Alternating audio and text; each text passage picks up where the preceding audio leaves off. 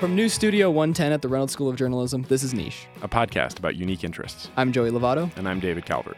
So for this episode, David, uh, you went and talked to somebody. Who'd you talk to? Yeah, I talked to Joe Marino. He's the owner of Blue Whale Coffee in Midtown uh, Reno. And uh, how, how'd that go? Uh, Joe's one of my favorite people. Um, I see him almost every day. Uh, and he's just really passionate about coffee. And I was thinking that this might make a, a cool episode.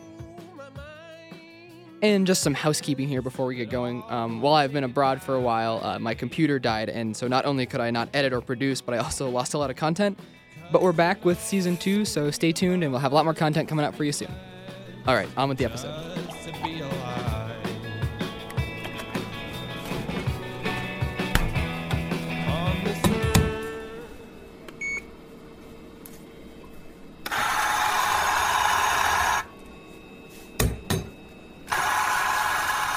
This is David Calvert uh, filling in for Joey Lovato. And I'm here at Blue Whale Coffee Company in Reno, Nevada, talking to Joe Marino. Joe, how's it going today? Uh, pretty fantastic. How you Uh, doing? I'm doing well. Um, what do you do, Joe?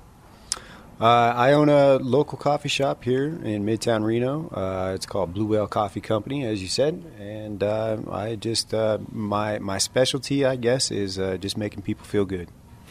So you're like the most important person in my day because you make my coffee in the morning. Uh, you and your your awesome crew. Um, I wanted to talk to you because I feel like you're someone who's very passionate about coffee. Um, I mean, you like seeing people in the mornings and saying hi, but like, you know your shit. so, uh, how'd you get involved drinking coffee, making coffee? What's your history with uh, the coffee bean? Um, well, I guess I didn't really start um, drinking coffee until I was about 22. I'm 35 now. Um, and uh, I took a trip to Italy with my dad, my my aunt, and uh, you know it, it's pretty fun uh, coffee culture over there. But as we were running around and sightseeing and doing uh, you know oddball things, we uh, we'd always stop periodically to the espresso bar and get our quick uh, little cup of espresso, and, and that was it. Move on. And um, but I, I, you know, thought the culture part of it was fun.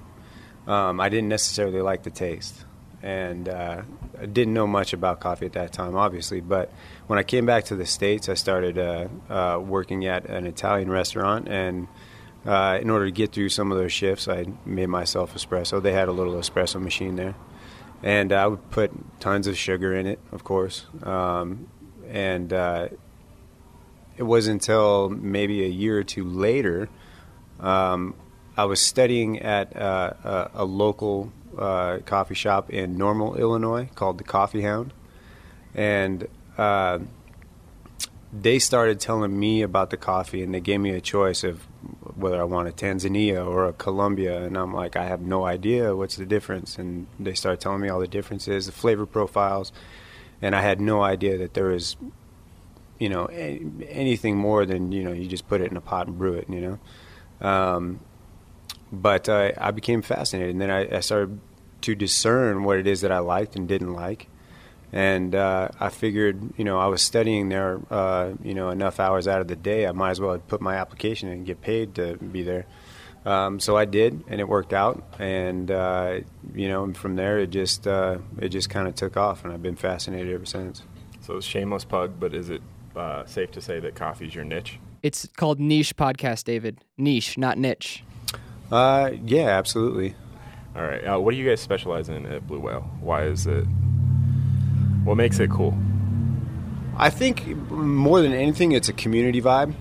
Um, like you say, you come in pretty much every morning, so there's there's you know a few years of relationship building going on there, and with every new person that comes in, there's there's more of that, and I, and I think what I stress more than anything is making people feel welcome, and I want I want people to have a sense of community or a sense of belonging. Right. It's it's a ritual. It's routine. It's you know we do it every day. Um, uh, the space is I don't know maybe the size of a garage. Um, It was a garage, Yeah. actually. It was. it was a garage before it became a uh, coffee shop, and uh, we still got our garage door that we open up every day, uh, weather permitting, and uh, it's it's just fun, man. It's a nice little spot, very intimate. Yeah, well, it's, it's kind of like the heart of Midtown Reno too. Like this is, it's one of the original locations when this area was taken off, and it's growing around you. And did you always want to own your own business, or was this just something that happened? Um, I don't know if I. No, I, I'd have to say no. I didn't always. I haven't always wanted to own my own business. I've, uh, you know, I think I. I was trying to figure out what it was my next step in life uh, that I wanted to do. Lo and behold, uh, you know, this opportunity was presented, and, and I and I recognized it immediately that okay, yes, that's it. You were talking earlier about different types of coffee. Uh, give me like the, give me your coffee spiel when somebody doesn't know what they want. When you tell them uh, what kind of roast they're looking for or origin, like Sure. explain coffee to me. Well, coffee is actually a lot like people. Um, comes from all over the world, um, and in each different part of the world, it, it takes on different personality traits. And depending on how it's grown, how it's processed, um, the variety of cherry, because coffee is actually a fruit, it's a cherry that grows on a, a coffee uh, tree, quote unquote. So when I when I you know people come in and they don't know too much about coffee, I'll just give them a very basic. You know, well I've got two options. You know, Tanzania and Colombia, and African coffees tend to be quite fruity and uh, and sweet. Sometimes you get some chocolate. Um, our Tanzania right now tastes like mangoes um, and pineapple. Uh, you know, our Colombia is more of a toffee sweetness, uh, more citrus um, like an orange, nice orange or grapefruit citrus. Most people say, "Well, I have no idea. I don't know what I like." And I said, "Well, try this." Um, I love heavy metal. Cheney Street, it's awesome. yeah, it's definitely definitely Midtown, Midtown vibe, man. Uh, and and just like coffee, there's diff- different personalities. If Midtown Reno, or if Reno was a coffee, what kind of coffee would it be? Oh man, hmm, that's a good question. As it's grown, I think it would be a lot like a Rwanda.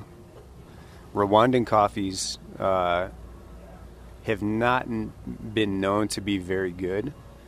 Um, there's they've had a lot of climactic issues that, that make it taste like a potato, uh, which is not that great uh, in a coffee. For if it's a potato, it's great, you know, but it's coffee. um, but it's been growing a lot. Um, there's been a lot of work being invested and uh, you know performed in improving the infrastructure, the processing, But there's change. but there's, there's, turmoil. change. Yeah, there's change and there's turmoil, and and I think that you know Midtown, um, being that the shops in Midtown, Midtown especially is kind of a, a, a catalyst or an epicenter of change in Reno. All right. Because now I feel like Reno, and I feel this about Rwandan coffees too. They're they're damn sweet and uh, lively acidity, and yeah, a lot of fun. 20 years ago, you could say Reno was just like a pot of Folgers sitting Oh, yeah, man. too long. Robusta, yeah, so clearly, you know your coffee, but I want to see how well you know people too. Uh, so we talked about this as like coffee is a routine for people. It's their their mornings, their afternoon, after work, whenever they need their pick me up, and they come here and you talk to them. Do you feel like you can know something about somebody by what kind of coffee order they have? Uh, yeah, sometimes. I don't know. Is this going to get me in trouble? No. It's, Okay. So I'm, I'm going to ask you about. So uh, I order the same thing every day, almost every day when I come down here. I'm a cappuccino drinker. I'm very particular about how I like my cappuccino. You guys make it perfectly. So what does a cappuccino say about a person? What kind of Uh, drinker? Uh, classic. Uh, I I get the feeling that you like uh, classic things. I mean, just kind of. Um, um, I wouldn't say conservative so much, but but definitely like a, a classic routine. Um, well, you mentioned to me earlier that you're not big on change, but you know what you like. There's a there's a sense of security and a, a sense of like an appreciation for a classic. Cappuccino is a classic uh, coffee drink, you know, and it can be very very good when done right, and it can be very bad when not done right. All right. So, Talk me through the perfect espresso pull. oh man, Start to finish, what do you do? All right, I'm going to try and keep this as simple as possible, but there is nothing simple about espresso. There is there are a lot of variables. It's generally for for us what we define as espresso is uh, you know uh, a drink that's about one and a half to two ounces in volume. We use about 17 to 20 grams of coffee um, at about 200 degrees and nine bars of pressure. And bars are like uh, bars equivalent to like one atmosphere. Um, so uh, atmospheric pressure at sea level is one bar or somewhere thereabouts, and, and this is nine times that. But uh, being able to uh, manipulate all of these variables to achieve balance.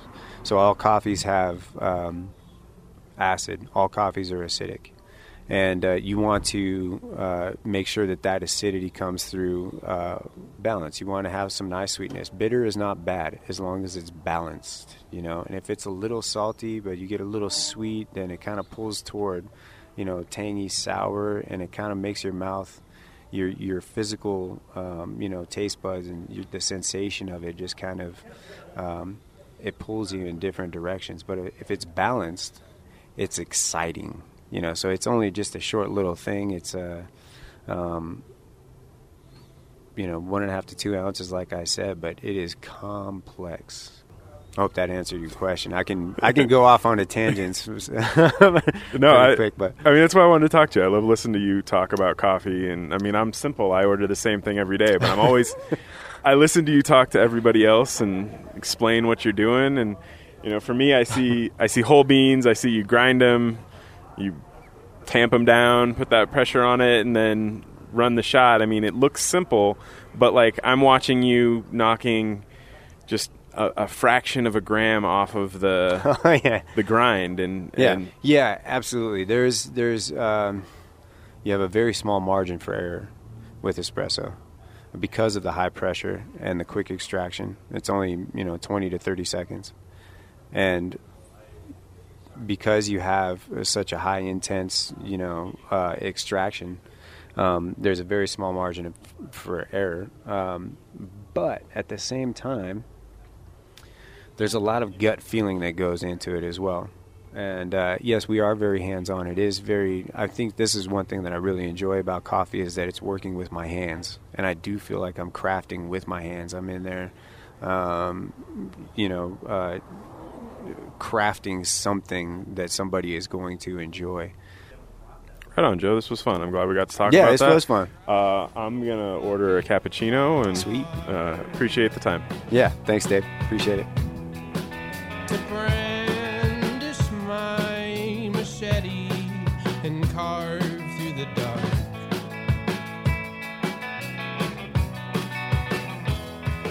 Thank you for listening to this episode of Niche. If you enjoyed the interview, please review and rate our podcast on iTunes. It really helps. And don't forget to subscribe.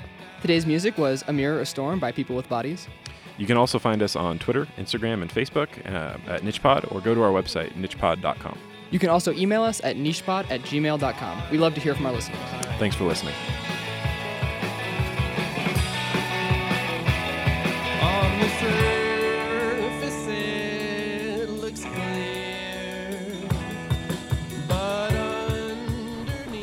They found a song they liked and they were like cranking it up. Crank it, man. Oasis, you gotta yeah, you can hear him singing in the background.